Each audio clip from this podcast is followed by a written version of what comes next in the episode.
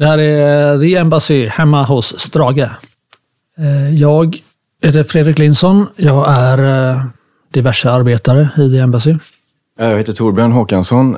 Jag håller på med Embassy och kör även spårvagn. Välkomna hit Embassy. Tack, tack. Du kör spårvagn. Yep. Jag tänkte fråga dig, men har ni några dayjobs eller lever ni på musiken? Ja, vi, vi jobbar kommunalt. Vi jobbar i kommunen båda två faktiskt. Du kör spårvagn och du? Jag har, jobbar med samtalsstöd till föräldrar i lite svårigheter.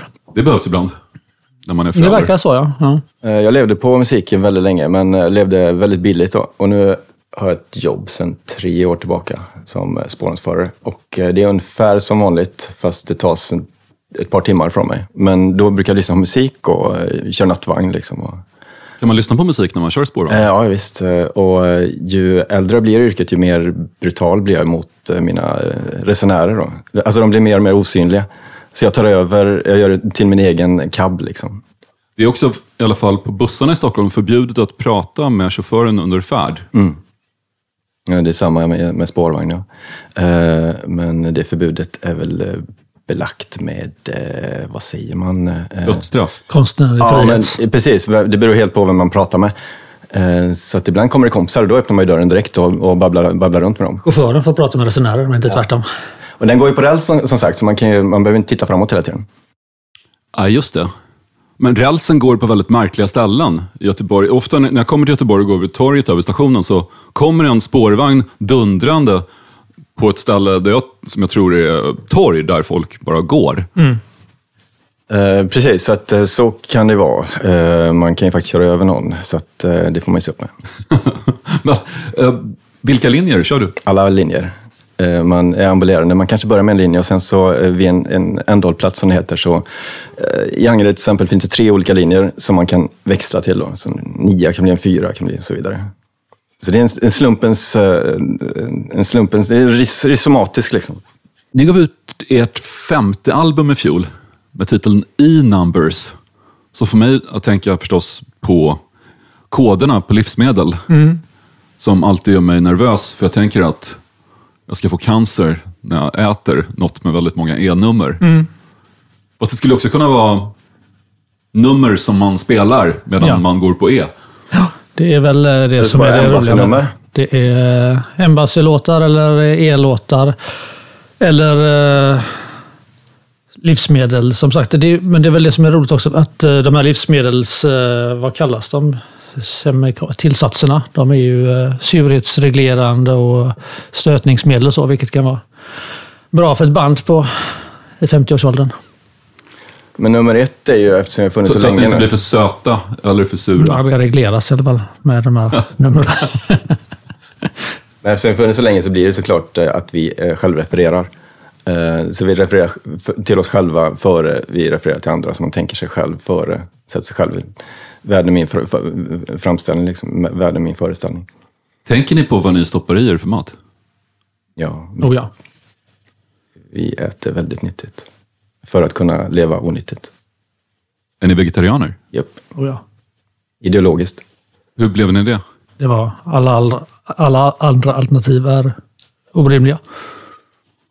Du var ju det från tidigare ålder. Jag kom, växte in ideologiskt och till slut så är det ju, alla ideologier sammanfaller ju med att det enda vettiga är att sluta att skövla planeten. Och det vettigaste man kan göra då är att sluta käka kött, för det är det mest planetvidriga liksom, ur ett industriellt perspektiv. Ni inleder skivan med en sampling från tv-serien Brass Eye som jag är väldigt förtjust i. Särskilt faktiskt det avsnittet som ni har samplat som handlar om djurrätt. Um, där Chris Morris, som i det här fejkade samhällsmagasinet som gick i England på nittiotalet, han, um, han går in på en middag när folk sitter och äter och så frågar han om hur är det med djuren? Är vi för onda mot djuren eller är vi för snälla? Och... sen sitter någon vid det här middagsbordet och säger men jag tycker att djur förtjänar att behandlas lika väl som människor. Och så säger han, you're wrong and you're a grotesquely ugly freak. och, t- och pekar på den här stackars mannen som tittar upp. Det, det, är, det är som chock när man hör en sån replik som jag sätter avsnittet tusen gånger. För jag älskar det. Mm, också. Han är en av de personer som jag har intervjuat som jag är nog mest glad, som jag är mest glad över att ha träffat. Han, han är notoriskt mediaskygg. Men han gjorde faktiskt press när Four Lions kom. Hans komedi om uh, islamistiska självmordsbombare. Då, då var han i Stockholm en sväng. Och jag, jag hade med mina Brass Eye D V D-er och fick dem signerade. Och han, han skrev på dem. Sen när jag kom hem så hade han bara skrivit rent nonsens. Det var som ab- abstrakt poesi. Både på fram- och baksidan och på insidan. Mm. Det jag gillar med hans humor är att den är totalt riktningslös. Det, det är bara kraft. Och eh, så finns det kanske någon underliggande moralism, men den är inte tydlig alls. Och eh, vi är amoralister, men samtidigt så är vi djupt nästan religiöst eh, förborgade i någon slags eh, grundidé om vad som är rätt och fel. På vilket sätt då? Som till exempel med djurrätt då. Att det finns en tydlig skiljelinje, vi är inte amoralister när det kommer till det, men sen när man skrattar och, och pratar om det så, så kan man gå till vilken riktning som helst liksom. Er låt Bad Idea från förra skivan White Lake innehöll också ett bra citat, men det kände jag däremot inte igen. Det är samma serie då, fast ett annat avsnitt. Då någon säger så här, how do you get back into society? Up your arse. Säger någon, men vilket avsnitt var det? Eh, det måste vara, de hade ju olika teman, det var fem år sedan jag samplade det, men eh, det är alltså samma, samma eh, serier och det var djurrätt eller animal rights eller någonting var det här mm. senaste status, så det måste vara society eller någonting, eller politics eller någonting, vad de hette. De hade olika teman, sex olika teman tror jag. När jag lyssnade på Amnesia från nya skivan så tänkte jag, wow, det här är en superhit. Nu kommer ni att få någon typ av genombrott. Och det tänkte jag ända tills en massa får börjar bräka i låten. Mm, det var många som tänkte så. Här, ni, ni är medvetna om att det här kommer att slå. Bäst att uh, ta in lite får i studion. Ja, det har väl påpekats från andra också. Att vi gör det svårt för oss.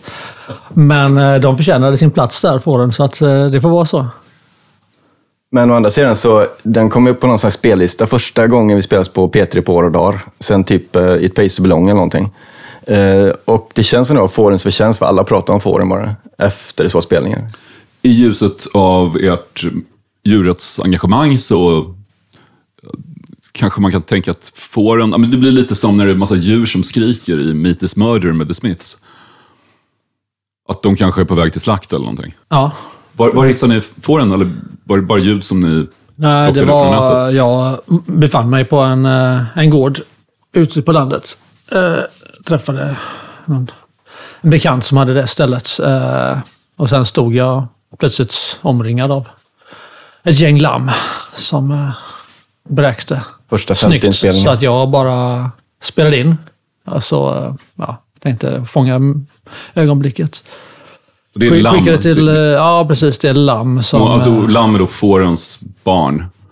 Vad är jätt, jätter är ett annat typ av djur. Gillingen finns väl också. Ja, det är en annan slags djur. Ja. Sen var jag väldigt inne på kristen mystik, så att eh, lammet föll sig väl. Och Isak som eh, spelar in oss, eh, Isak i Bibeln är väl också Jesus light liksom. Han var den första som offrades av sin far, tror jag. Han skulle offras, men Gud just sa ifrån. Just det, de gick upp och skulle... De, de byggde liksom ett offeraltar, han och hans son ihop. Ab- Abraham och Isak. Isak. Och Isak frågade sin pappa liksom typ... Vad är det vi bygger? Vem är det som ska offras?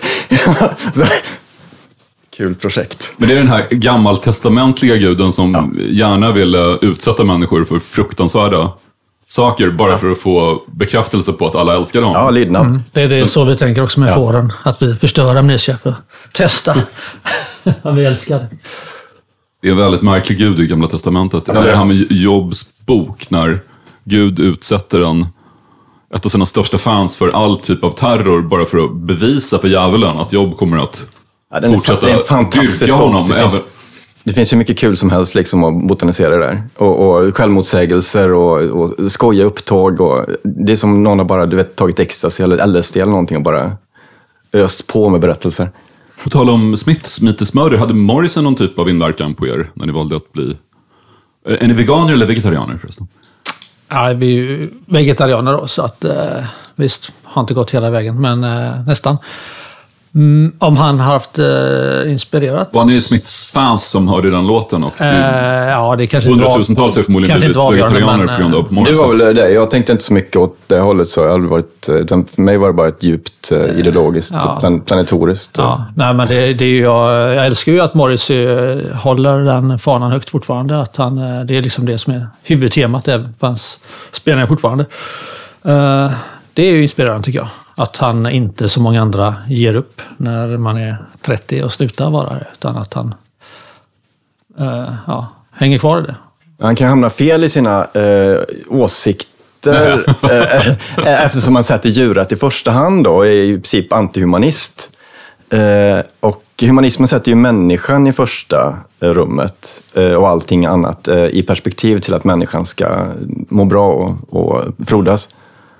Medan som man är antihumanist så kan man ju liksom ha andra perspektiv som sätter någonting annat i förgrunden, som djuret till exempel. Men ni hörde inte till de här supermorris-dyrkande Göteborgskratsarna som... Ja, jag har aldrig gillat dyrkan så, men uh, känner ju till dem. Uh, jag gillar ju gäng så generellt, men uh, aldrig velat vara del av ett gäng. Det, det fanns ju ett Göteborgsgäng, jag minns de var med i tv en gång i ett inslag om Morrissey-fans och satt med knogjärn och pratade om ja. Att de var... Sweet and Tender Hooligans. Och jag, jag, jag tänkte på dem i häromdagen när jag var i Göteborg och gick förbi Akademibokhandeln i, vid Nordstan, köpcentret, där Morrissey hade sin, så vet jag vet, första och enda boksignering. Mm. Just det.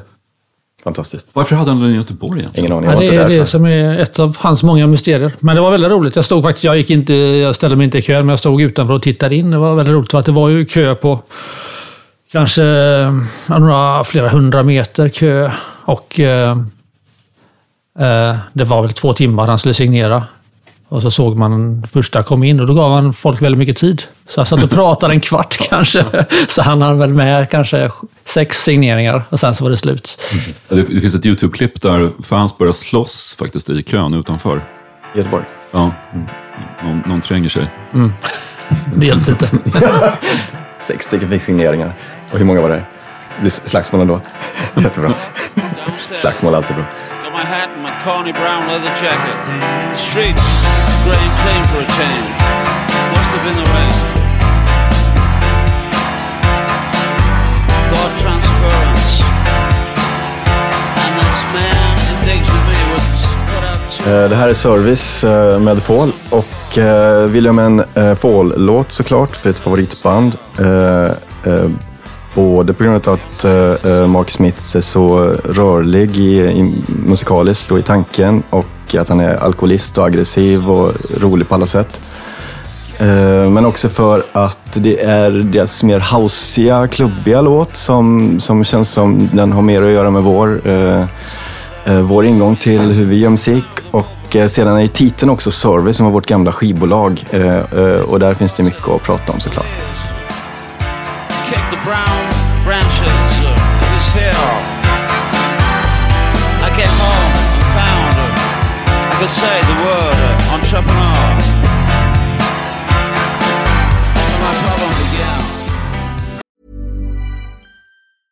Hey, I'm Ryan Reynolds. At Mint Mobile, we like to do the opposite of what Big Wireless does. They charge you a lot, we charge you a little. So naturally, when they announced they'd be raising their prices due to inflation, we decided to deflate our prices due to not hating you. That's right. We're cutting the price of Mint Unlimited from thirty dollars a month to just fifteen dollars a month. Give it a try at mintmobile.com slash switch. forty-five dollars up front for three months plus taxes and fees. Promo rate for new customers for limited time. Unlimited more than forty gigabytes per month slows. Full terms at mint mobile dot com.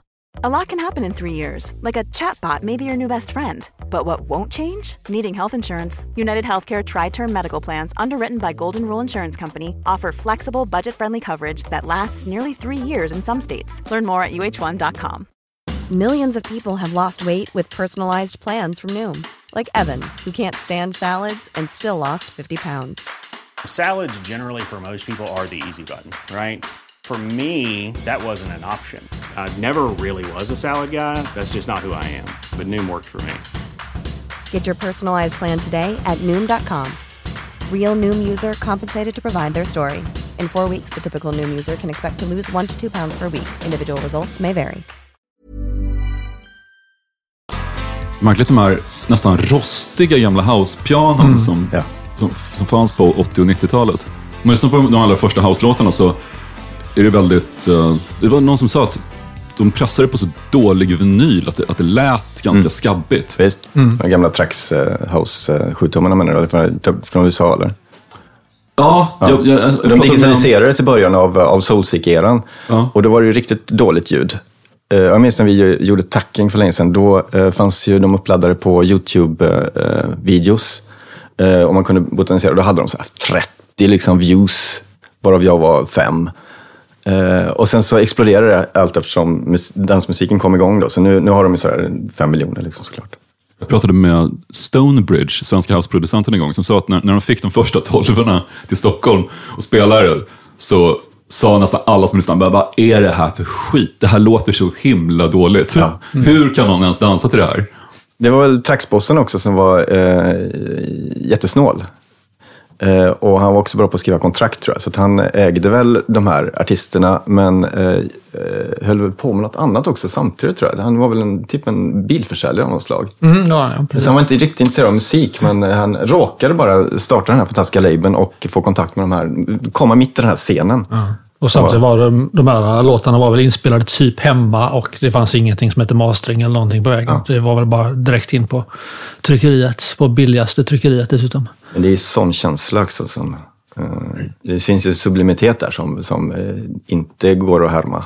Men, men det här är då en house-inspirerad låt med Mark E. Smith i, i The Fall. Det är svårt att tänka sig honom på ett rave överhuvudtaget. Han är med den här sura gubben som står med en bärs. Det kan jag tänka mig att då, finns, det, finns det fest så kan han nog vara i utkanterna. Han eh, samarbetar med, vad hette han som Chris Marker, inte Chris Marker, eh, danskoreograf. Eh, eh, hjälp mig här. No, I'm Curious Orange. Ja, ja just det. Ja. Han med det snygga namnet. Um. Australiensare. Ja. Ja. Mm. Många år sam- samarbetare så att det finns en ingång i massa olika typer av eh, konstnärliga sammanhang eh, med The Fall. Eh, inte bara på brock men visst det är det som han är känd för att vara en, en skräpig figur som, som eh, eh, verbalt misshandlar folk. Såg ni The Fall live någon gång? Mm, faktiskt. Mm. Vi lyckades eh, vara där samtidigt eh, tjugohundraett kanske. Ja. Inför och det var ju verbal misshandel som vanligt. Ja. Det var, av de andra i bandet. Såklart. Ja. Det var... Någon blev kickad där på... på ja, han blev sparkad under spelningen. Men han... eh, också att han hade en full... Eh, ett fullt ölglas, Marcus Smith, som han ställde då medvetet på gitarristens förstärkare. Så att det stod så här och precis höll på att rinna eller skvalpa över förstärkaren. Man såg... Gitarristen vågade inte ta bort glaset. Han stod och sneglade nervöst hela spelningen. Vad är... Så att det var som, ja, han lyckades. Men det är den aggressiva dynamiken den. Som han har levt i ja. Sen, hela sin karriär. Det är så han, han, han när sin kreativa glöd tror jag. Det finns väl en bok om alla tidigare medlemmar i The Fall. Mm, just det, jag har totalt har jag femtio pers varit med eller någonting. Äh, vänta nu, den här, den, den är bärs liksom. Jag, jag har faktiskt inte läst den, men jag, jag har läst om den. Och sen finns det också ett ganska nytt band som består av tidigare The Fall-medlemmar. Mm, som Marcus Smiths enka har försökt stämma. Jag vet inte vad det bandet heter, men de... Mm. Jag ansökte faktiskt om att få spela i The Fall, men jag fick aldrig något svar. Jag skrev att jag kunde... Jag erbjöd mina tjänster för länge sedan. Men... Jaha, som... Ja, gitarrist. Gitarrist, ja. ja. Jag tänkte att jag hade funkat bra där, men det blev inget. Den här låten heter då Service, precis som ert gamla skivbolag som startades av Ola Borgström. Och på ert nya album finns låten Dream On, som heter som ert nya skivbolag. Ja. Som har startats av Ola Borgström. Och eh, mina gamla kompisar Pietro Mallio och Kristoffer Andersson kan jag tillägga för transparensens skull. Um, jag trodde först att Dream On var en referens till en Depeche Mode-låt. Och då blev min kompis Kristoffer väldigt upprörd över att jag trodde att de skulle nedlåta sig till att döpa något efter en Depeche Mode-låt.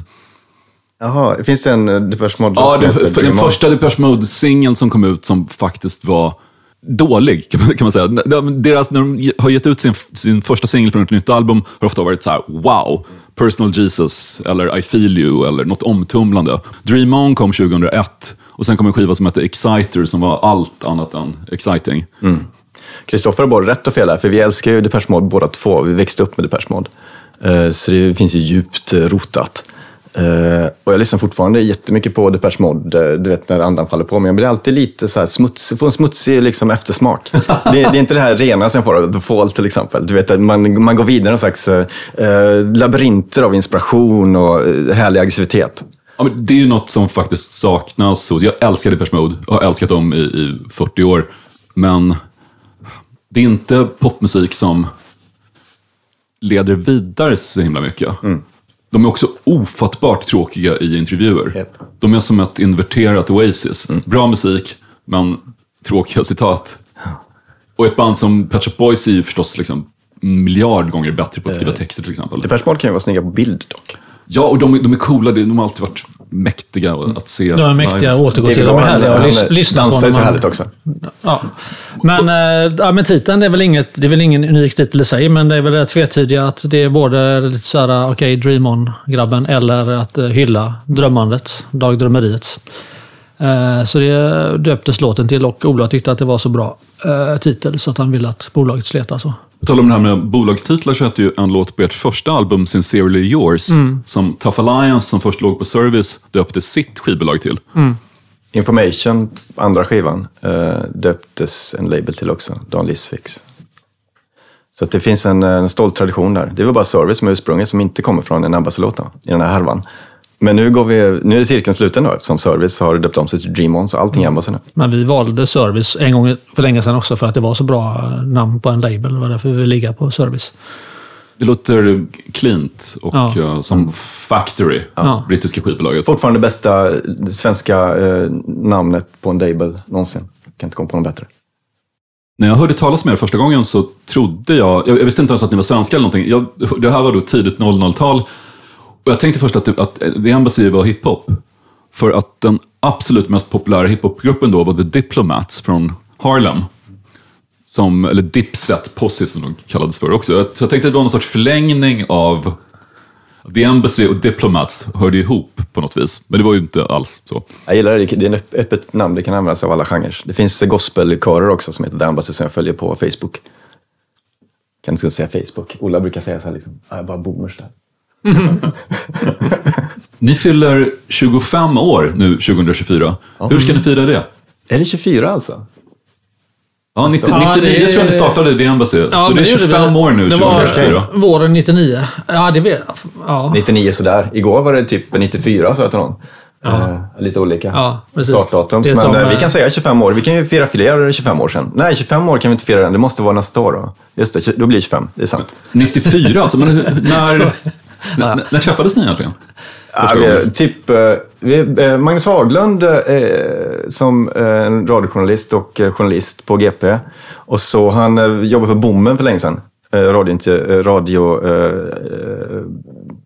radioprogram som vi lyssnade på slutet av nittiotalet, eh, åttiotalet för att hitta ny bra musik som My Bloody Valentine och så. Jag älskade Bommen. Lars Aldmans det var hans, mm. radioprogram. De så, så hade alltid livekonserter, mm. inspelade i Hultsfred och så. Mm. Och så kom eh, Magnus Haglund in där som, och gjorde reportage och ibland tog han över det här programmet. I alla fall första gången vi kom kontakt. Och sen så intervjuade han oss. Vi, vi släppte skilda band tidigt nittiotal eh, eh, och intervjuade oss för, på, till radion och där träffade vi honom första gången. Så vi har en gemensam historia, liksom, trådbaserad historia. Eh, och sen så skrev han line notes på en nya skiva och hade även en föreställning. Mm. Men vi spelar, som sagt, vi spelar i separata band mitten av nittiotalet kanske. Och, eh... du var med i Easy då? Från ja, det var jag dessutom. Jag var med... Sveriges första framgångsrika indie-pop-export. Ja, jag var ju Easy-fan som tonåring och blev tillfrågad och var gitarrist. Men jag var ju med när Easy var som sämst, kan man säga. Torbjörn, vilket band var du med då? Eh, då hette mitt band... Vi hade ju två separata band. Det var inte Easy, var ju senare för, för Fredrik. Men då... Det vill säga med, med Magnus Haglund, han intervjuade oss, det var då vi träffades. Och sen så nu skriver Magnus Haglund line notes, också en cirkel, cirkel som sluts där. Och sen efter det gick vi, Fredrik vidare och spelade Easy. Vi är fortfarande kompisar och så startade vi Embassy parallellt där. Så att jag hade överseende med Fredrik när han var Easy typ. Fast jag tyckte Embassy var mycket bättre. Vilka delar av Göteborg kommer ni ifrån? Ni, ni var inte tonårskompisar då, utan... Nej, precis. Gick inte samma skola eller någonting? Nej, precis. Vilken del är från stan är ni? Jag är ju södra förorterna. Ja, östra då. Mm. Precis. Det vill säga Borås. Ah.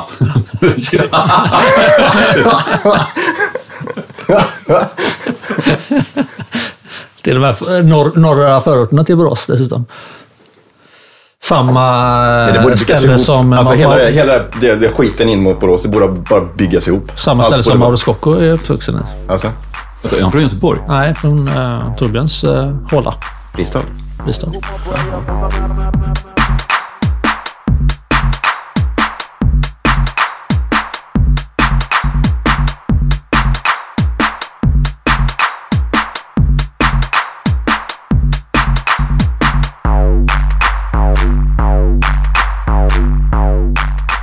Det här är uh, Musical Mob, uh, Pulse X. Uh, en av låtarna som vi hittade i början på noll noll-talet när man uh, laddade ner låtar och soulsick var i sin linda. Men vi var oerhört inspirerade av detta. Vi trodde att det hette, genren hette Eight Bar, men uh, det visade att det var Grime den kallades. Uh, Denna och några till lyssnade vi på oavbrutet uh, under våra turné efter Future Crimes. Vi hade hyrbilar med bra stereo. Uh, så var denna, Wiley och uh, diverse. Eight Bar. Eight Bar. Vi satt i, i bilen och lyssnade på Hate Bar innan spelningarna. Utanför spelställena. Det var alltså inte Eight Bar utan Hate Bar. Ja, ja, ja. Ett annat döpt namn för... Du döpt om du själv? Ja. Okej. Roligt att bara fabulera fram namn på genrer. Som... Ja. Och folk blir alltid lite nervösa över att de inte har hört det. Jag, jag har två vänner som var i... satt backstage i Hultsfred en gång och eh, söp ner sig i ett här skivbolagstält när skivbolagsfolket hade gått iväg för att kolla på någon spelning. Och sen... Det var vi. Det var, det var säkert nej. Ja, men de, de, de lurade i några så här förhoppningsfulla indieband att, uh, att de var med ett band, att de, att de kallade sig för The Ganja Pistols och spelade New School Breaks, den nya arbetarklassmusiken från Londons östra förorter. Men Pulse X, den här låten... Um, har du hört något med, av, har du hört något Hate Bar tidigare? Hate, hate, nej, men jag, jag kommer att googla efter Hate Bar musik nu efter att du har introducerat begreppet. Men när, när jag hör det här nu så låter det här som, som techno, men det, det här är alltså grime då, instru, instrumental brittisk hiphop från tidigt noll noll-tal. Det är det som är fint för att man plockar upp det hårda nittio-talet i, i någon slags uh, hiphop-skrud i vardande uh, på tvåtusen-talet. Uh, så det är ju techno. Men samtidigt leder det vidare in i grime-världen liksom, och mer åt en, en, en slags fusion av klassisk hiphop. Jag hörde talas om grime när, det var väl ett år efter att den här låten kom, tjugohundratre, när Dizzy Rascal blev populär. För då, då blev grime något som folk faktiskt pratade om ordentligt. Hatebarren, Hatebarren var ju också instrumental. Och då kan det leda i, ofta. Alltså de som vi lyssnade på de låtarna var det åtta låtar bara. Det var instrumental allihop. Ja, det var åtta låtar som gick om och om igen. Ja. Ja, vi, vi behövde ingen loge på spelställena på den tiden. För vi satt ute i bilen och eh, drack och lyssnade på Eight Bar. Jag tror vi hade med sig egen dryck också. För att det dö- dög inte... Eller nej, det hade vi inte förrätt. Vi gick in och hantade. Men eh, vi, hade, vi hade bokningsbolag på den tiden. Eh, Luger. Eh, och eh, de brukar ringa upp spelställena och säga att eh, ge, eh, ha bara eh, max tio öl i frysen. Annars kommer de inte upp på scenen sen. I frysen. I kylen. Ja, lägg ölen i frysen så kan de dricka det efteråt när den har tinat. Och vi blev såklart vansinniga eh, när vi kom på plats och det inte fanns något att dricka. Eh, så det blev alltid en scen. Det var ansvarsfullt av Luger. Ja, jag vet. Mm. Robin Sumpton, va? Men va, på tal om um, turnéer, nu vet jag inte om det här var Luger, men jag pratade med Jonas Lundqvist från Bad Cash Quartet, ett annat uh, Göteborgsband. De åkte på turné med Broder Daniel när de var sexton kanske som förband och eh, deras turnéledare sa till dem att nu måste vi skynda oss tillbaka till hotellet här efter spelningen för de, de stänger dörrarna klockan elva. Då, då måste ni vara på era rum. Och de sa okej, okay, vad, vad är det för hotell? Ja ah, men det, de har reglerna, ni måste liksom gå och lägga er bara så att de inte skulle festa med Broder Daniel efter konserten. Ah, bra. Och jag hade beställt öl backstage, men nu finns det ingen öl. Vad märkligt. Ah, ja, men kanske på nästa ställe. Och då var det Bad Cash Quartets föräldrar som hade ringt till bokningsbolaget och sagt att det här är okej på villkor att grabbarna inte dricker. Mm. Men i ert fall var det mer det tog skadeförebyggande. De eh, ja, nej, vi var ju gamla när vi började. Eh, så det är ju ansvarsfullt drickande från vår sida. Vilka år är ni födda egentligen? sjuttioett. sjuttioett. sjuttiotre. sjuttiotre, ja. Jag hörde talas om er tjugohundratvå när jag var med och skrev ett reportage i D N som hette Generation noll två. Då vi valde ut en massa nya band. Det var jag och en journalist som hette Kristoffer Poppius. Han gjorde enkäten med er. Han var och han, han älskade The Embassy. Mm. Han var verkligen älskar honom också. Gigantisk fan. Och tyvärr dog han sedan tjugohundrafemton i, i cancer. Så rest in peace, Kristoffer mm. Poppius. Men han eh, fick svar på en enkät. Och nu fick frågan, vad är rock'n'roll? Vet inte, sa ni. Kanske något nytt från J C. Mm. Fråga, hur låter framtidens rock? Svar, inte alls, förhoppningsvis. Och jag, jag minns, jag förstod inte, varför är de så anti-rock'n'roll? Just då höll jag på att lyssna jättemycket på Strokes och White Stripes och massa garagerock. Och, men ni, ni var väldigt... Var ju, en nutidsanalys helt enkelt som vi gick emot. Ja, det var ju överallt ett tag där, rocken. Och man kunde inte värja sig. Det var, ja, vi fick panik av all rock. Och så lyssnade vi på Hate Bar liksom, så det var, som var antitesen. Så vi hade ju ett, vi hade ett, vi, vi hade bevisbar liksom musik. Vi kunde vi kunde lägga någonting ett eh, någonting bredvid rocken och säga det här är mycket bättre för vi lyssnade på det, det är inte på detta stället. Är ni nöjda nu då när rocken har marginaliserats så mycket? Nej, nu nu är det ju eh, omvärldsanalys som som som brukligt då, så att nu kanske vi får rock då. Mm. Dock så såg jag precis att både Beatles och Rolling Stones låg nu i höstas på Billboards topp tio-lista med nya låtar. Mm. Så rocken dör långsamt i så fall. Ja, men det är, väl... ja, det är andra, andra tider. Det är inte, det är inte, man, man är inte anti på samma sätt som man var då. Som sagt, man, man kunde inte värja sig då. Nu kan man, allt, man alla kan gå in i sina egna bubblor nu. Ja. Så att det är inte, allting, allting är marginaliserat, kan man säga. Men var ni med om några traumatiserande rockögonblick som fick er att känna, nej, det här tror vi inte på? Mm... Bra fråga. Ja, det måste det ha varit. Det har varit mycket trauma kring rock. Fan vad det kommer ifrån. Det var eh, en blandning av att eh, det var sån samstämmig eh, rockkultur och eh, i alla fall indien transformerades ju in i, i någon slags eh, indie-bredbent rock liksom på nittiotalet. Så vi var ju traumatiserade av, av den transformationen redan innan vi startade Embassy. Så den, den, vi levde ju liksom i ett, eh, med det hatet. Uh, och sen så fortsatte det bara och blev sämre och sämre och svindiband bara poppade upp och blev, du vet, som en, som en dålig liksom, kopia av sig själva. Uh, så parallellt så startade vi något helt annat, tyckte vi. Vi hade en helt annan idé om vad, hur musik skulle låta. Men några av era största idoler är ju New Order som faktiskt rockar på rejält. Mm. Jag tror min favoritlåt med New Order är förmodligen Crystal som jag hörde ut. Och den är ju superrock. Det är ju ett maffigt, fett gitarriff som kickar igång dem. Ja, där har de en, minst sagt en bredbent basist. Ja, herregud. Peter Hook. Ja. Han är... Men deras bästa låt är väl, eller deras bästa video är väl Touched by the Hand of God. Och där leker de i rockband. Och där tycker de... de Just det, de, det klär ut sig till ett heavy metal-band då. Ja, precis. Så där, där gör de ju rocken välförtjänt på det bäst, i den bästa av världar. Och i Crystal-videon är de inte med själva. För de låter någon annan rocka. Just det, det tror jag Johan Renck regisserade, den mm. Crystal-videon inte minst. Ja, riktigt kass-video. Men, ja, men det var ju mycket, det var mycket trauma kring band som skulle vara äkta och sådär, det skulle vara genuint eh, noll noll-tal kanske. Och vi, ja, vi, inte, vi ville väl hylla fejket mer. När ni gjorde spelningar då ni låtsade spela på kartonginstrument. Mm. Och ibland... Eller vi tyckte inte, vi, vi, vi vet fortfarande inte vad som är äkta, utan äkta kommer ju i, i, i, i försöken att, att vara sig själv. Och någonstans däremellan så kan man vara äkta. Det kan uppstå någonting.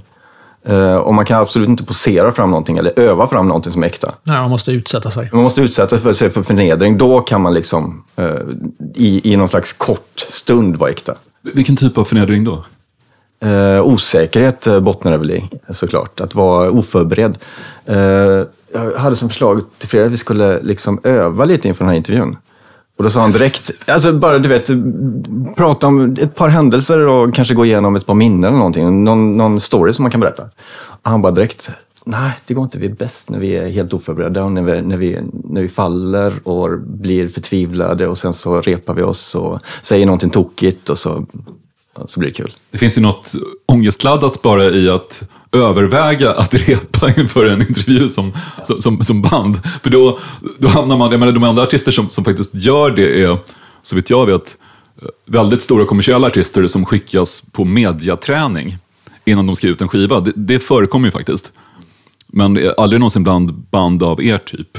Mm. Minns du den här riksdagsdebatten eh, mellan eh, M-ledaren och S-ledaren eh, där M-ledaren helt uppenbart är medietränaren, tränad. Ja, båda är med, medietränare, men en, den ena är liksom effektivt eh, och eh, fokuserat, eh, samlad, medan den andra är vild och eh, sökande.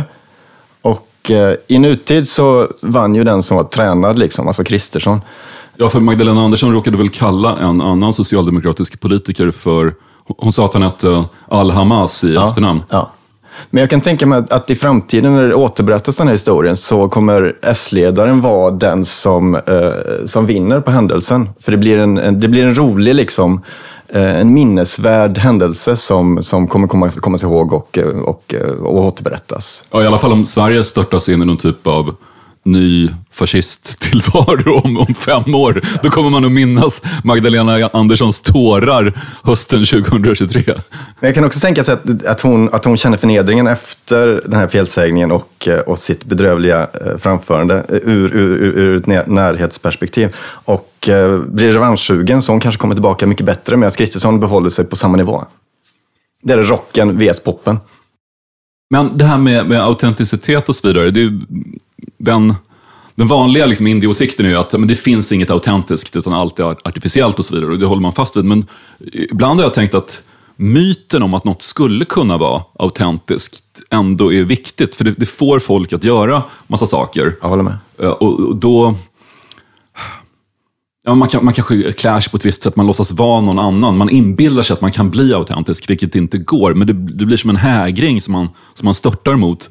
Och då händer det ganska intressanta saker på vägen. Vissa klarar jag att vara. George Michael var väldigt bra på att dansa och vara autentisk samtidigt som han är ett, ett fullbordsproffs. Och vissa superstars är ju såklart, de ligger ju ovanför oss. Sån är Wham-dokumentären som kom i fjol. Mm, fantastisk.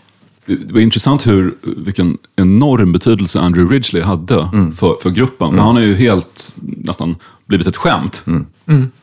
Jag, säga, jag hörde en historia en gång om hur hela Take That hade... hamnat så här, business class bredvid George Michael på något flyg till U S A. Och alla i Take That, eller i alla fall Gary Barlow och några till, går fram till George Michael och säger "Hey man, I wanna be just like you, du är min stora idol." Förutom Robbie Williams som kommer fram och säger "I wanna be just like Andrew Ridgeley." Och då blir George Michael arg och säger "Don't make fun of Andrew." Mm, ja, men han slog ju fast i Wham-dokumentären också. Till slut fick ju Andrew Ridgeley en röst. Men det var ju, ja... storartat av honom att backa så mycket som han gjorde. Och låta George. Men tack så mycket. Han gjorde ju inte låtarna, det var George Michael som gjorde låtarna, så han hade ju ändå, det var ett, mak, en, ett, ett felaktigt, ett, en, maktstrukturen liksom var ju... Ja, men var det inte Andrew i början så gjorde, de gjorde väl det tillsammans. Och han var stylist typ, åt George. Precis, han hade ju stor betydelse, men han, han, gjorde, han, han gjorde inte låtar på samma sätt som George Michael gjorde.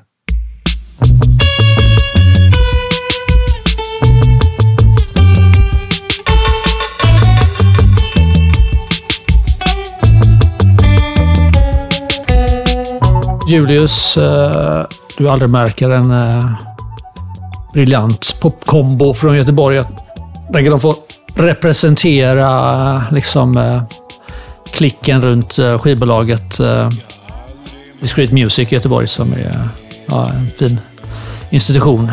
Med Discreet Music heter skivbolaget. Har ni döpt det skivbolaget eller? Nej. Uh, inte vad jag vet. Uh, det finns en annan artist som gjort det. Uh, Diskret, ett här, härligt oanvänt ord i rocksammanhang. Ja. Ja, besök butiken om ni är i Göteborg.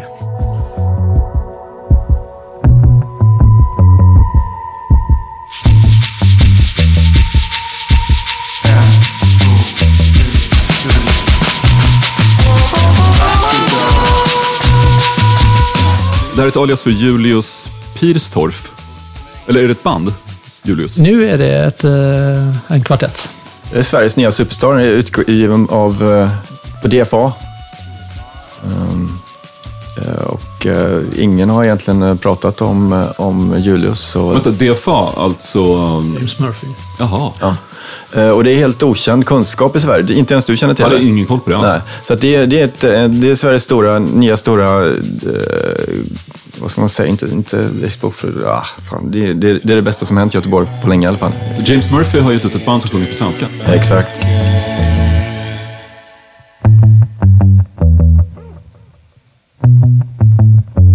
Du aldrig märker det jag märker.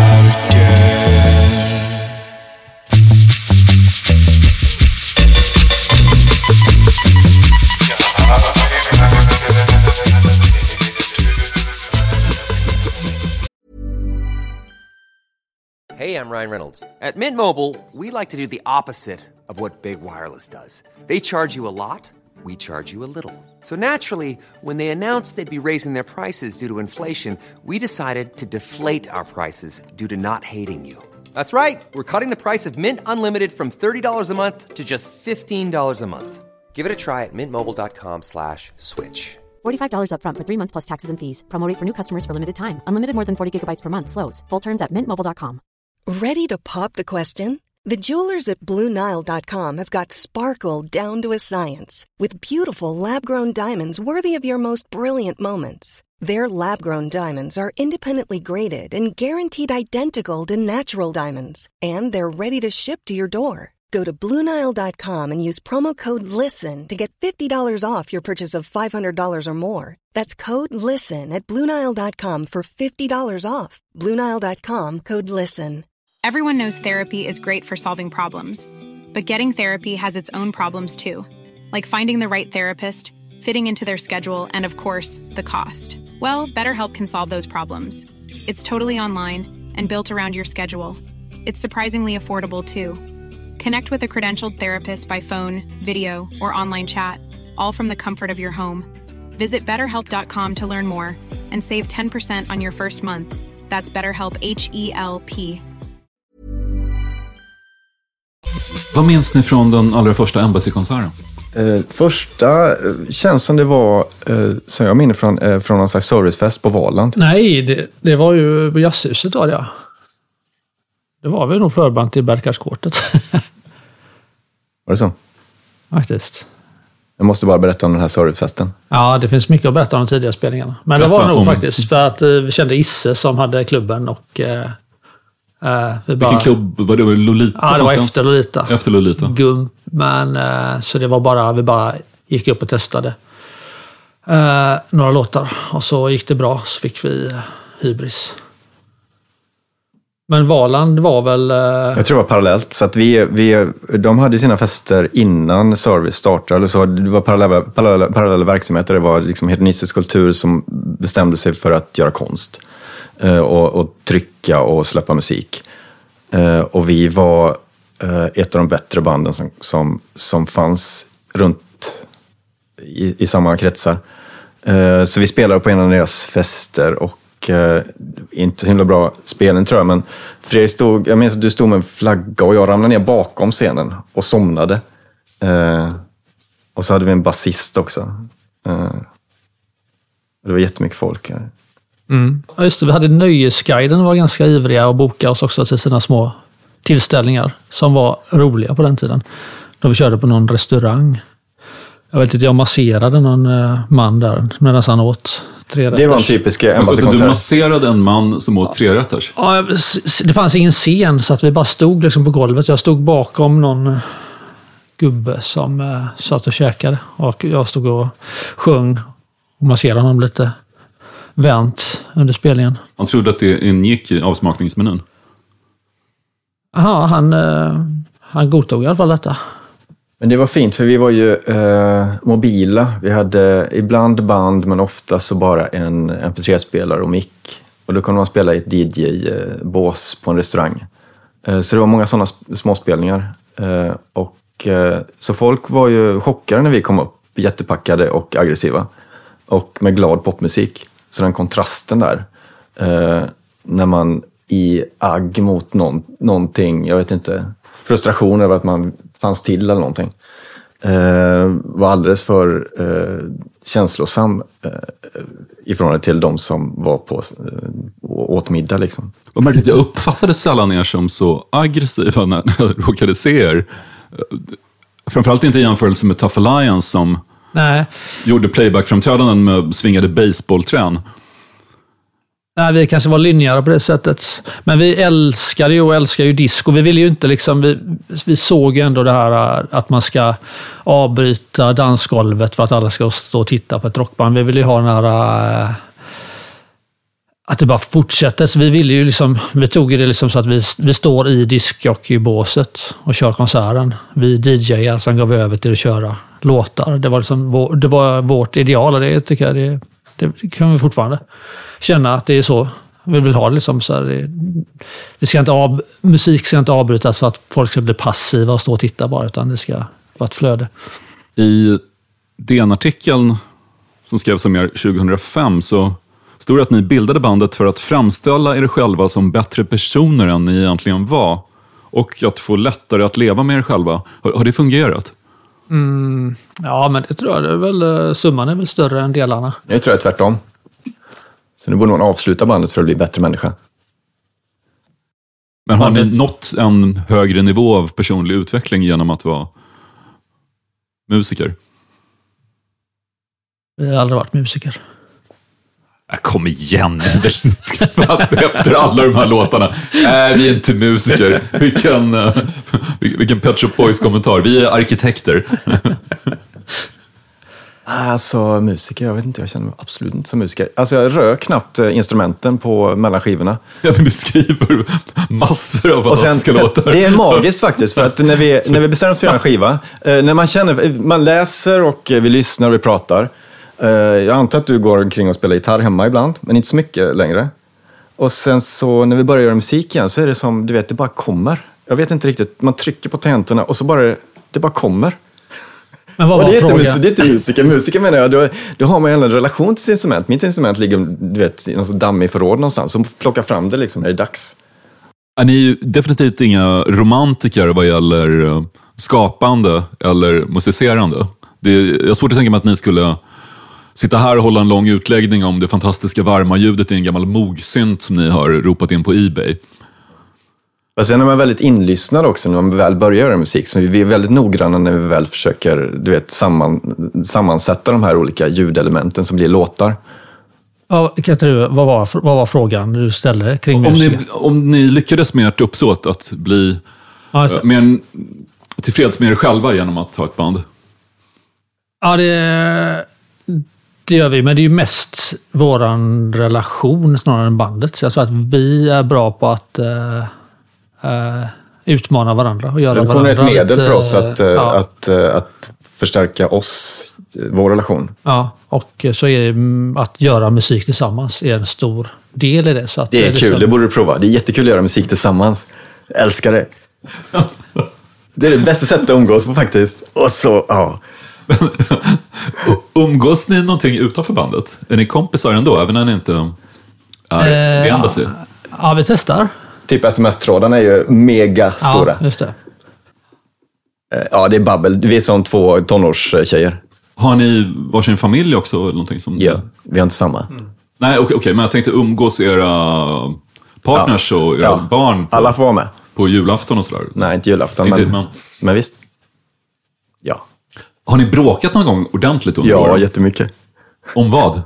Eh, vi brukar vara linnigt va, på, mest på fyllan. Ja, vi brukar inte minnas vad det var som startade. Men så är det väl ofta med äktenskapsgräl och sånt också. Att, vad var det som startade där?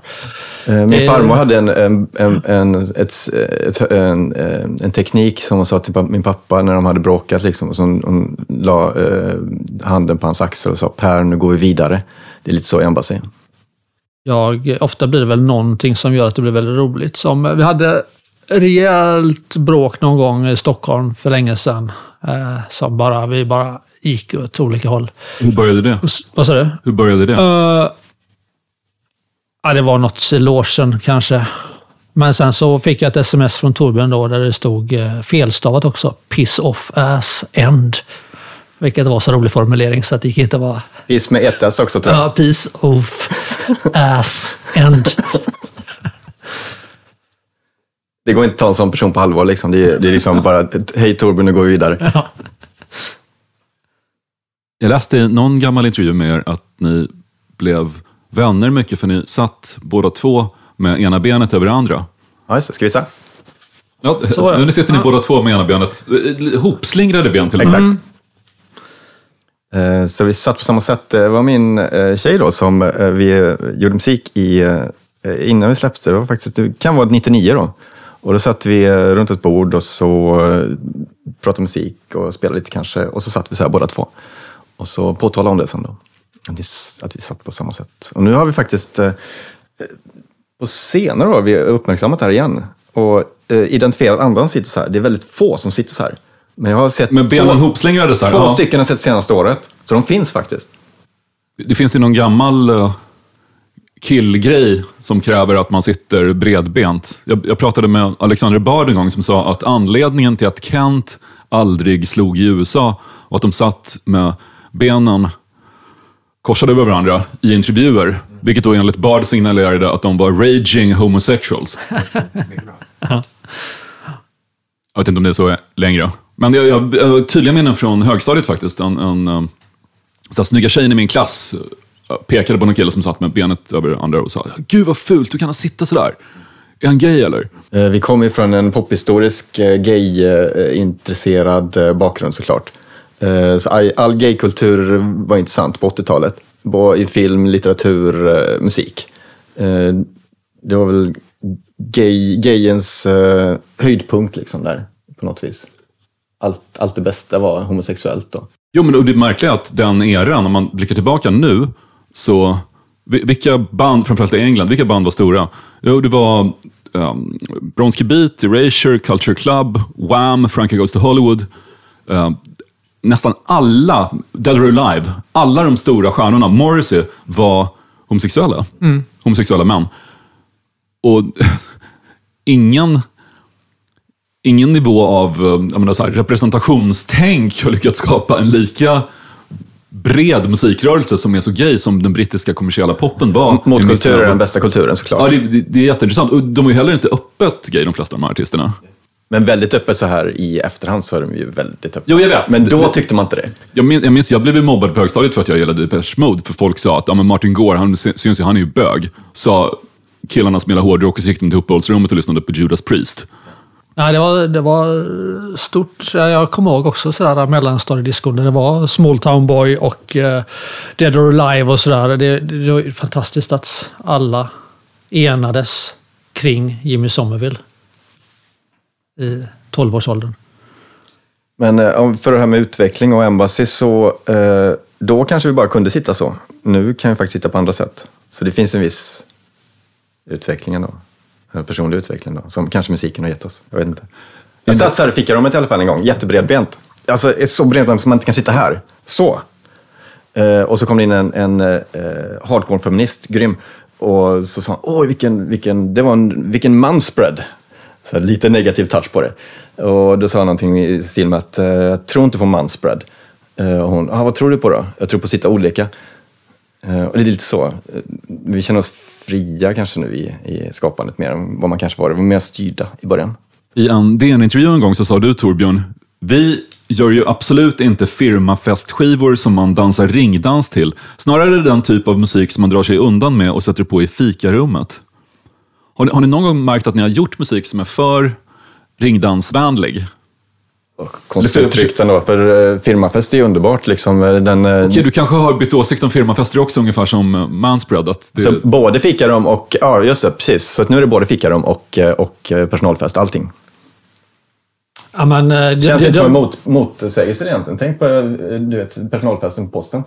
Ja, ja, det var ju fikarummet. Ja, nej, personalfesten på posten? Ja, på julfesten varje år så fick man en påse när man kom in med, vad var det, en vinare och fem öl va? Ja, det var en kvarting och en vinare. Det är ju rätt mycket per person. Mm. Alla fick den påsen och så gick man in i fikarummet där man normalt sett dricker kaffe. Och så börjar festen. Vilken generös julbonus från posten. Ja, där jobbar vi innan vi startade Embassy. Underbart ställe.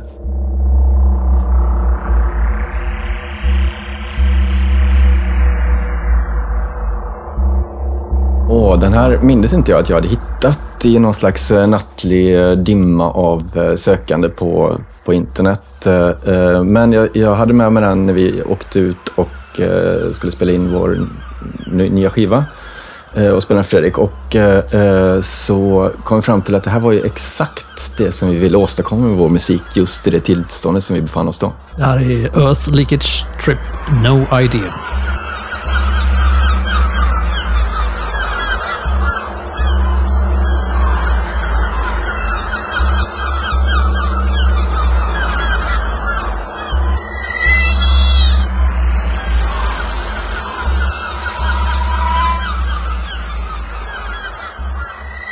Och det här är abstrakt brittisk acid house från, ja, det är nittio, tidigt nittiotal. Ja, precis. Det är väl när den första rave-eran är över lite, vilket man kan höra i musiken. Den har det här lite, festen är över. Den är väl euforisk och lite vemodig. Den är inte chill out alls. Den är emot. Jag den tycker inte något... absolut inte festen är över. Det finns ju väldigt mycket fester. Det finns någon ondska också i, i, i den här experimentella eh, housemusiken eh, som saknas sen när det går över i chillout. På tal om chillout så var det väldigt mycket prat om balearisk musik. När skivbolaget Service hade sin storhetstid i mitten av noll noll-talet. Må- många av banden som gavs ut och kom från Göteborg hade ett ganska böljande marint sound. Även ni pratade mycket om att segla i intervjuer. Var, varifrån kom allt det här? Det är en kostad så att det finns väl i D N A då för de som bor där kanske, men eh, för oss var det aldrig uttalat egentligen att vi ville vara baleariska, utan det, det fanns som ett element, ett inspirerande element bland andra. Vi är pubrockband främst. Jag minns jag pratade med någon göteborgare som sa att allt det här hängde ihop med att det kom in väldigt högpotent ecstasy till Göteborg strax efter millennieskiftet, och då blev allt väldigt böljande. Ja, det kan ha något med det att göra. Vi har ju aldrig tagit droger så, för att eh, man tycker, tycker man blir flummig. Det är bättre att dricka lite vodka, eh, då blir man skarpare. Men ni hade mikrodoserat vodka under någon inspelning, tror jag. Ja, visst, det gjorde vi. Eh, var det förra skivan, va? White Lake? Det är utmärkt. Eh, det, bra tips om du ska göra vad som helst. Du vet, förbereda lite mat eller du vet, bara vill få lite energi. Så mikrodosera vodka. Jag börjar känna mig full nu för jag dricker vatten. Eh, och det är känslan av att man dricker vodka som man dricker vatten. Eh, och den mängden vatten som jag har druckit nu brukar bli full på ungefär när jag dricker vodka. Jag, jag minns förvirringen kring Balearic-begreppet. Det, det är få musikaliska termer som har sats på så totalt disparata musikstilar. Jag, jag har en, en vän i Göteborg som jag brukar kalla House Peter, som heter Peter B. Valle Järnberg, som var D J sedan åttio-talet. Han sa till mig i höstas när vi gick och såg Nitz Rebb på Trädgården i Göteborg att deras låt Lightning Man, som är en ganska hårdsyntig låt med lite um, jassiga blåsamplingar, att den var Balearic. Och jag, jag, jag, kan, jag kan verkligen inte höra det överhuvudtaget. Ja, men det är ju det är, det är, det är ett roligt begrepp för att det är så svårfångat. Och det, det, det, är ju en, det är ju en känsla vad som är Balearic, och det är helt ovidkommande egentligen. Men äh, äh, jag gillar det, men jag tror inte man, man, man kan inte medvetet göra Balearic, för då blir det inte Balearic. Det finns, det är en slags sinnesstämning kanske mer. Ja, det finns, någon, man kan air av Balearic i en låt, men hela låten kan inte vara Balearic. Det, det finns något europeiskt. Det är, som, det är inte som Hatebar, hela låten kan vara Hatebar. men, mm. men själva begreppet kommer ju då från Baleariska öarna i Medelhavet, och är väl egentligen musik som, eller vad som helst som brittiska D J spelade på Ibiza någon gång i början av åttio-talet. Ja, precis. Men vi är, som sagt, vi är med på brock, så att vi tycker om den strävheten som finns här uppe i norr. Men eh, Balearic var väl också den Ibiza-kulturen, var väl att man, de D J:sarna spelade allt möjligt. De var inte låsta. Eh, det här är begreppsförvirringen. Eh, det är, det är liksom förankrar oss i hur man kan sitta som man vill. Eh, Kanske tio till tjugo procent eskapism i någon låt, men främst vardagsrealism. Men ja, och eskapismen i Göteborg där, det, det liknades väl vid uh, Göta älvs mynning, där man ser liksom båtarna försvinna över horisonten mot England liksom. Det var det var det som var Göteborgs Balearic. Alltså det är en väldigt ful stad. Om man ser, om man ser, om man, vyn över Älvsborgsbron som jag har från mitt fönster, då ser man oljecisternerna och hamnkranarna liksom i, i fjärran. Så det finns alltid en oro liksom, som förstör eh, den vackra vyn i Göteborg. det är väl ganska vackert med mm. kranar och det finns alltid något som, det finns, något, finns ja. alltid något störande i blickfånget, vilket ja, det, det finns något där. Jag tror att det gör något med oss som bor där. Jag har en lyssnarfråga, och inte från vilken lyssnare som helst, utan en av de tappra kulturmecenater som stöttar den här podden via Patreon. Tack för att ni gör det, några av er. Den här frågan kommer från Christer Sjöqvist. Han skriver: under mitten av noll noll-talet var The Embassy en del av en ny våg av fantastisk musik från Göteborg, där mycket kratsade kring skivbolaget Service. Har ni någon teori om vad som skapade den här epoken? De flesta artister som Studio, Franke och Tough Alliance brann fort och intensivt, och bara några få överlevde, däribland The Embassy. Jag frågar en teorin om var de kommer ifrån. Hur ja, var, var, varför uppstod det här just där och då? Ja, det, det kan vara slumpen. Det kan vara, alltså, det, jag vet inte, det var någonting i luften, men det säger det kunde andra säga också, som Björn Olsson som vi spelade in med första skivan. Han gjorde också briljanta skivor de åren. Eh, räk- och kräftskivan och sådär. Så det fanns ju någonting, det var någonting som att vi ägde gatorna. Det var ju motkultur också. Det fanns ju en, ett, en tydligt narrativ i Göteborg hur man skulle låta, och det fanns, ett, det fanns ju en rockscen där. Mm. Som var ganska... Den hade gått över sin tid. Det behövdes ett skifte. Eh, kanske fanns infrastruktur. Kanske fanns. Att det kanske fanns ställen som var ganska eh, tillåtande. Men det var mäktigt, för vi påverkade varandra. Eftersom det, det, det blev ett, ett kollektiv av, av snabba och roliga människor. Eh, så, eh, så gick ju allting väldigt fort under ett par år. Så jag kan förstå att folk brände ut sig, för det var ju festliga tider. Mm. Eh. Men också som, man, man ska ju inte missa att konstskolan Valand och H D K hade fester på skolan, vilket jag ofta är så här, det är väl samma som engelska scenen på sjuttio- och åttiotalet, att konstskolor var en stor del i det, och det, jag tror att där, där är ju tillåtande, det är roliga människor som går där, och det är tillåtande klimat, och där hade vi fester. Eller Service hade fester, det var spelningar, och det blev... Alltså det, jag tror det skapades väldigt mycket där. Sen så stängde ju Valand ner eh, möjligheten att ha eh, spelningar och fester. Jag tror att det kanske gick för långt. För att festerna var för intensiva? Det kan ha varit så. Jag, kan inte svara jag minns jag var på en efterfest en gång på Valand, och det var krig med brandsläckarna. Så här pulversläckare. Mm. Det kanske inte var så kul för de som kom dit dagen efter.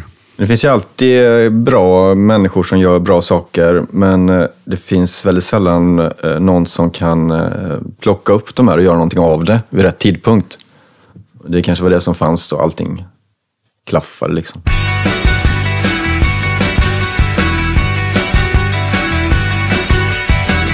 The sun is small star. It's not bad then where my heart lies that I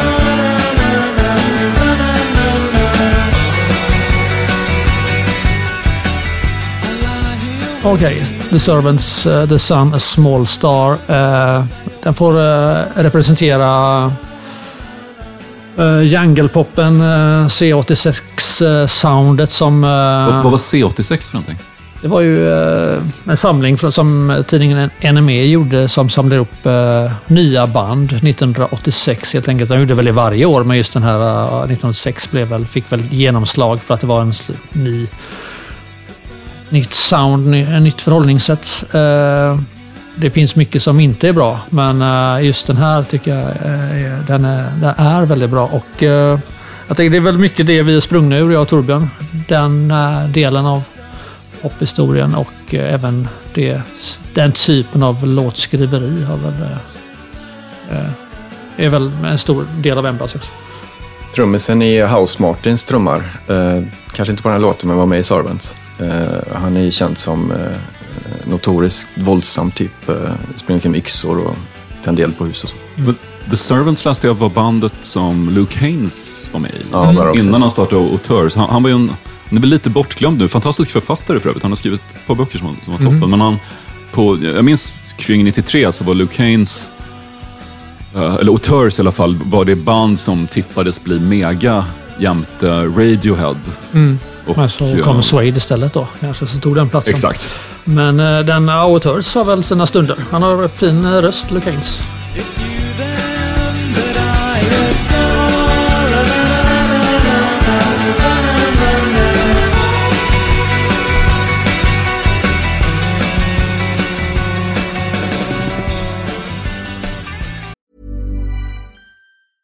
Planning for your next trip?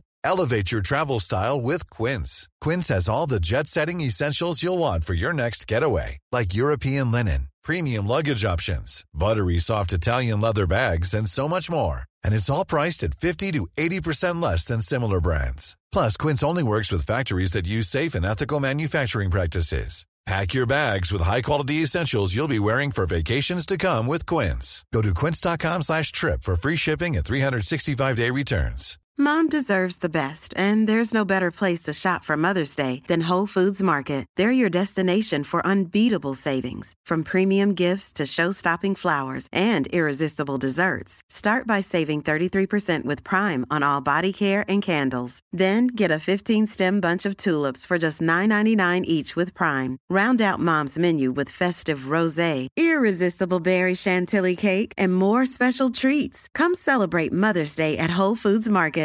Hey, it's Paige DeSorbo from Giggly Squad. High quality fashion without the price tag. Say hello to Quince. I'm snagging high-end essentials like cozy cashmere sweaters, sleek leather jackets, fine jewelry, and so much more. With Quince being fifty to eighty percent less than similar brands. And they partner with factories that prioritize safe, ethical, and responsible manufacturing. I love that. Luxury quality within reach. Go to quince.com slash style to get free shipping and three sixty-five day returns on your next order. Quince.com slash style. På tal om gitarrpop, vad var egentligen din roll i Broder Daniel, Fredrik?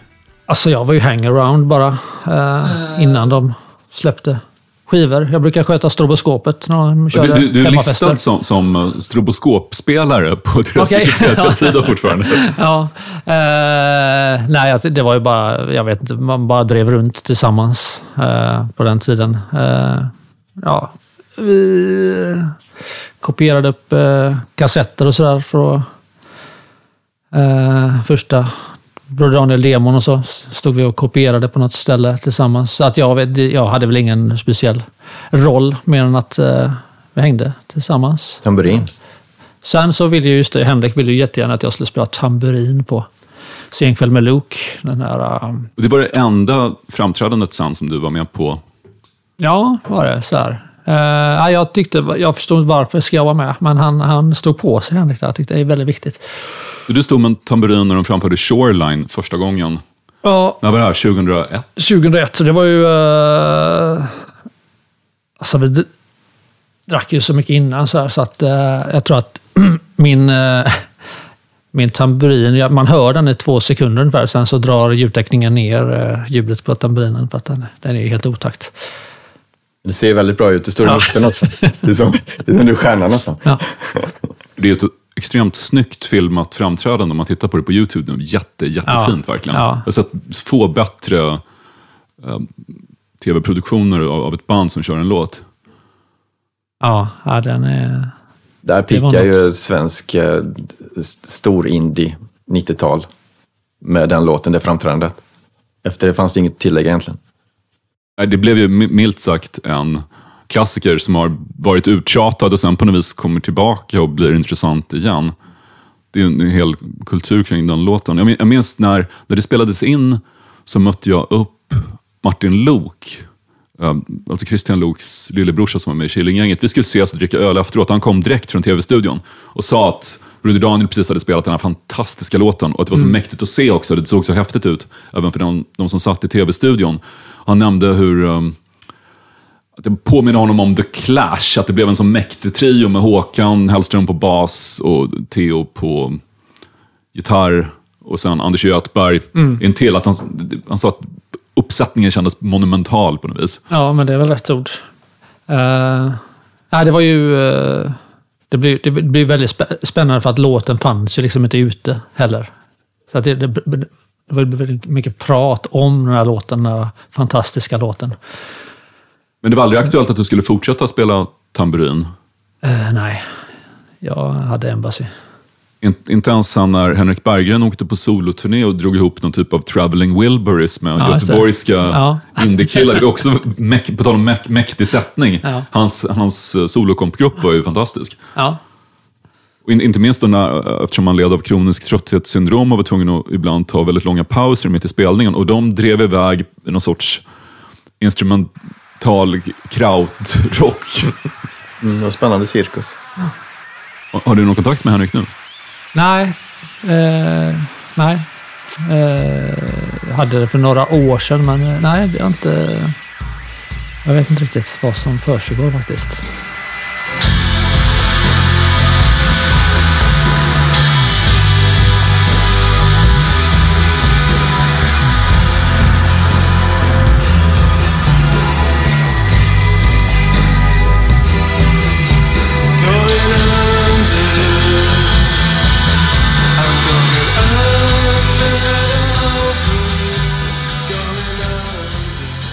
Det här är uh, A R Kane, Sado, Masochist, Missimast.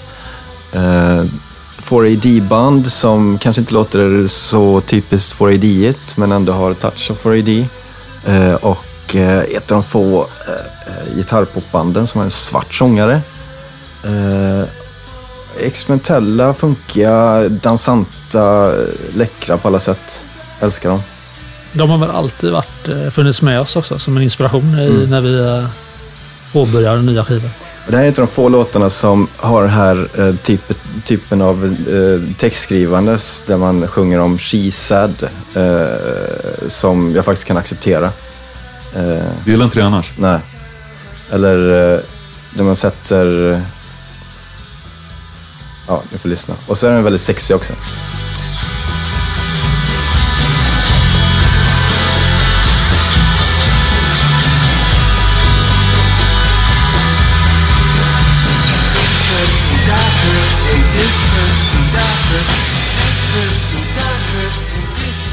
Så de masochism är ett måste, är det så?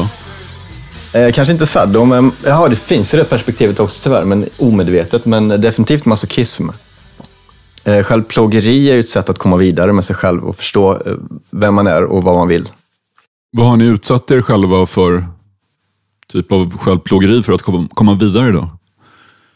Eh, ofta brukar det vara misslyckande av eh, scenframträdanden. Eh, som gör att man eh, grämer sig och eh, får energier för att skapa ny musik. Men absolut tyvärr inte blir bättre på att framföra musiken. Har ni fått väldigt negativa eller aggressiva reaktioner från publiken en gång? Det fick ju Broder Daniel regelbundet när du ah, ja. var med och skötte strobb. Blivit utslängd, mm. såklart. Från era egna konserter? Ja, ja. Mm. Eh, vi, det var länge sedan i och för sig, men det var väl... Eh, tjugohundrafyra någonting. Vi blev spelade på någon nation och eh, vi blev övermannade på scenen och utslängda. Och, övermannade ja. på scenen? Så jag vet inte hur det blev, men utanför var vi, vi var nästan nakna. Så jag hade naken överkropp, eh, vi tappade allting. Bara, du vet, var tvungna att fly för att vara mobb efter oss. Och vad var de upprörda över? Eh, mobben? Att ja, ni var, var nakna eller att ni... Det måste varit för att de tyckte vi var dåliga då. Mm. De trodde att det skulle låta mer som på skiva kanske, så gjorde det inte det. Ja, vi drog iväg, vi sladdade iväg med bilen och de stod och skrek åt oss och hånade att vi hade ful bil dessutom. Mm. Så, så, var det Stone Age? Var det samma kväll? Ah, så ni körde iväg i bilen fast ni var brusade? Nej, vi hade en chaufför. Ja, det är en chaufför, okej. Okay. Men karma är ju ett återkommande tema också, att eh, om vi gör en oförrätt mot någon så kommer det tillbaka och slår oss.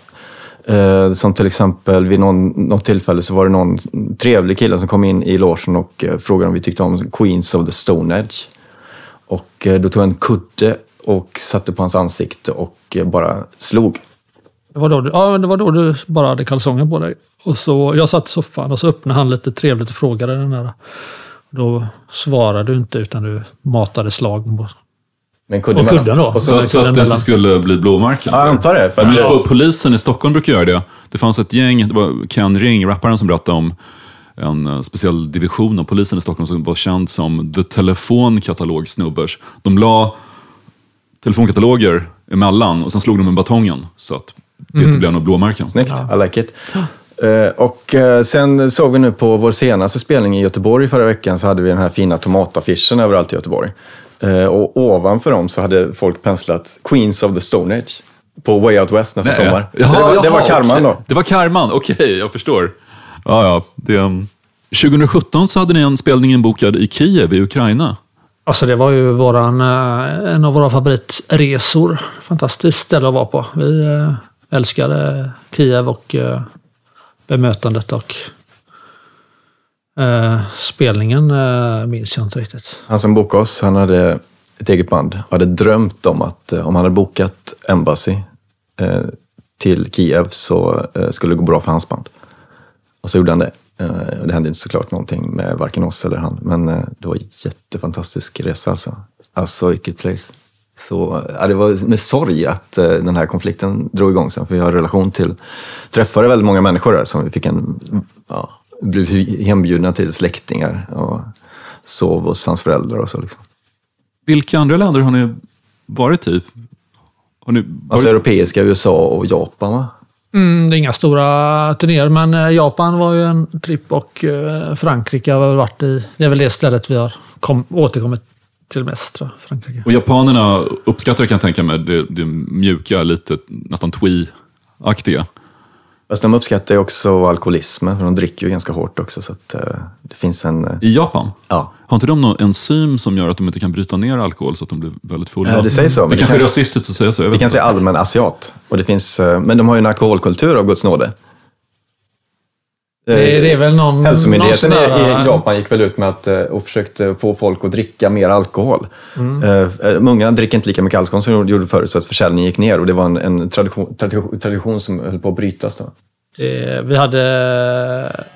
Torbjörn, vi, vi spelade i Japan och det var alltid, folk stod alltid och fnittrade när vi spelade. Vi förstod inte varför, det var så en fnittrig stämning. Men sen så förklarade arrangören att det är för att Torbjörn, han dricker sake i sån här liten tetraförpackning med sugrör. Och det är bara tonårstjejer som gör det. Och här stod en, en, en bandmedlem på scen och dricker när han dricker. Det finns fina regler, man får inte dricka och äta när man går till exempel. Om man röker inte utomhus, man röker inomhus. Så lite om, om kullkastet. Ja. Men annars får man ju dricka var som helst om man sitter ner och står.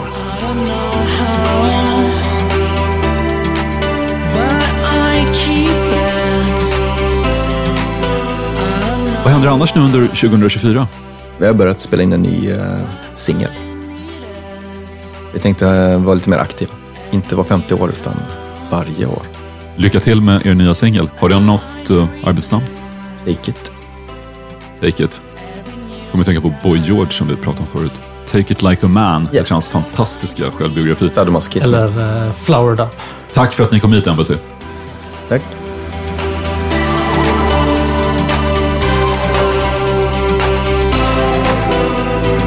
Den här podcasten producerades av Daniel Bäckström för Lejon Media. Det är Embassy var hemma hos Raga. Is it true?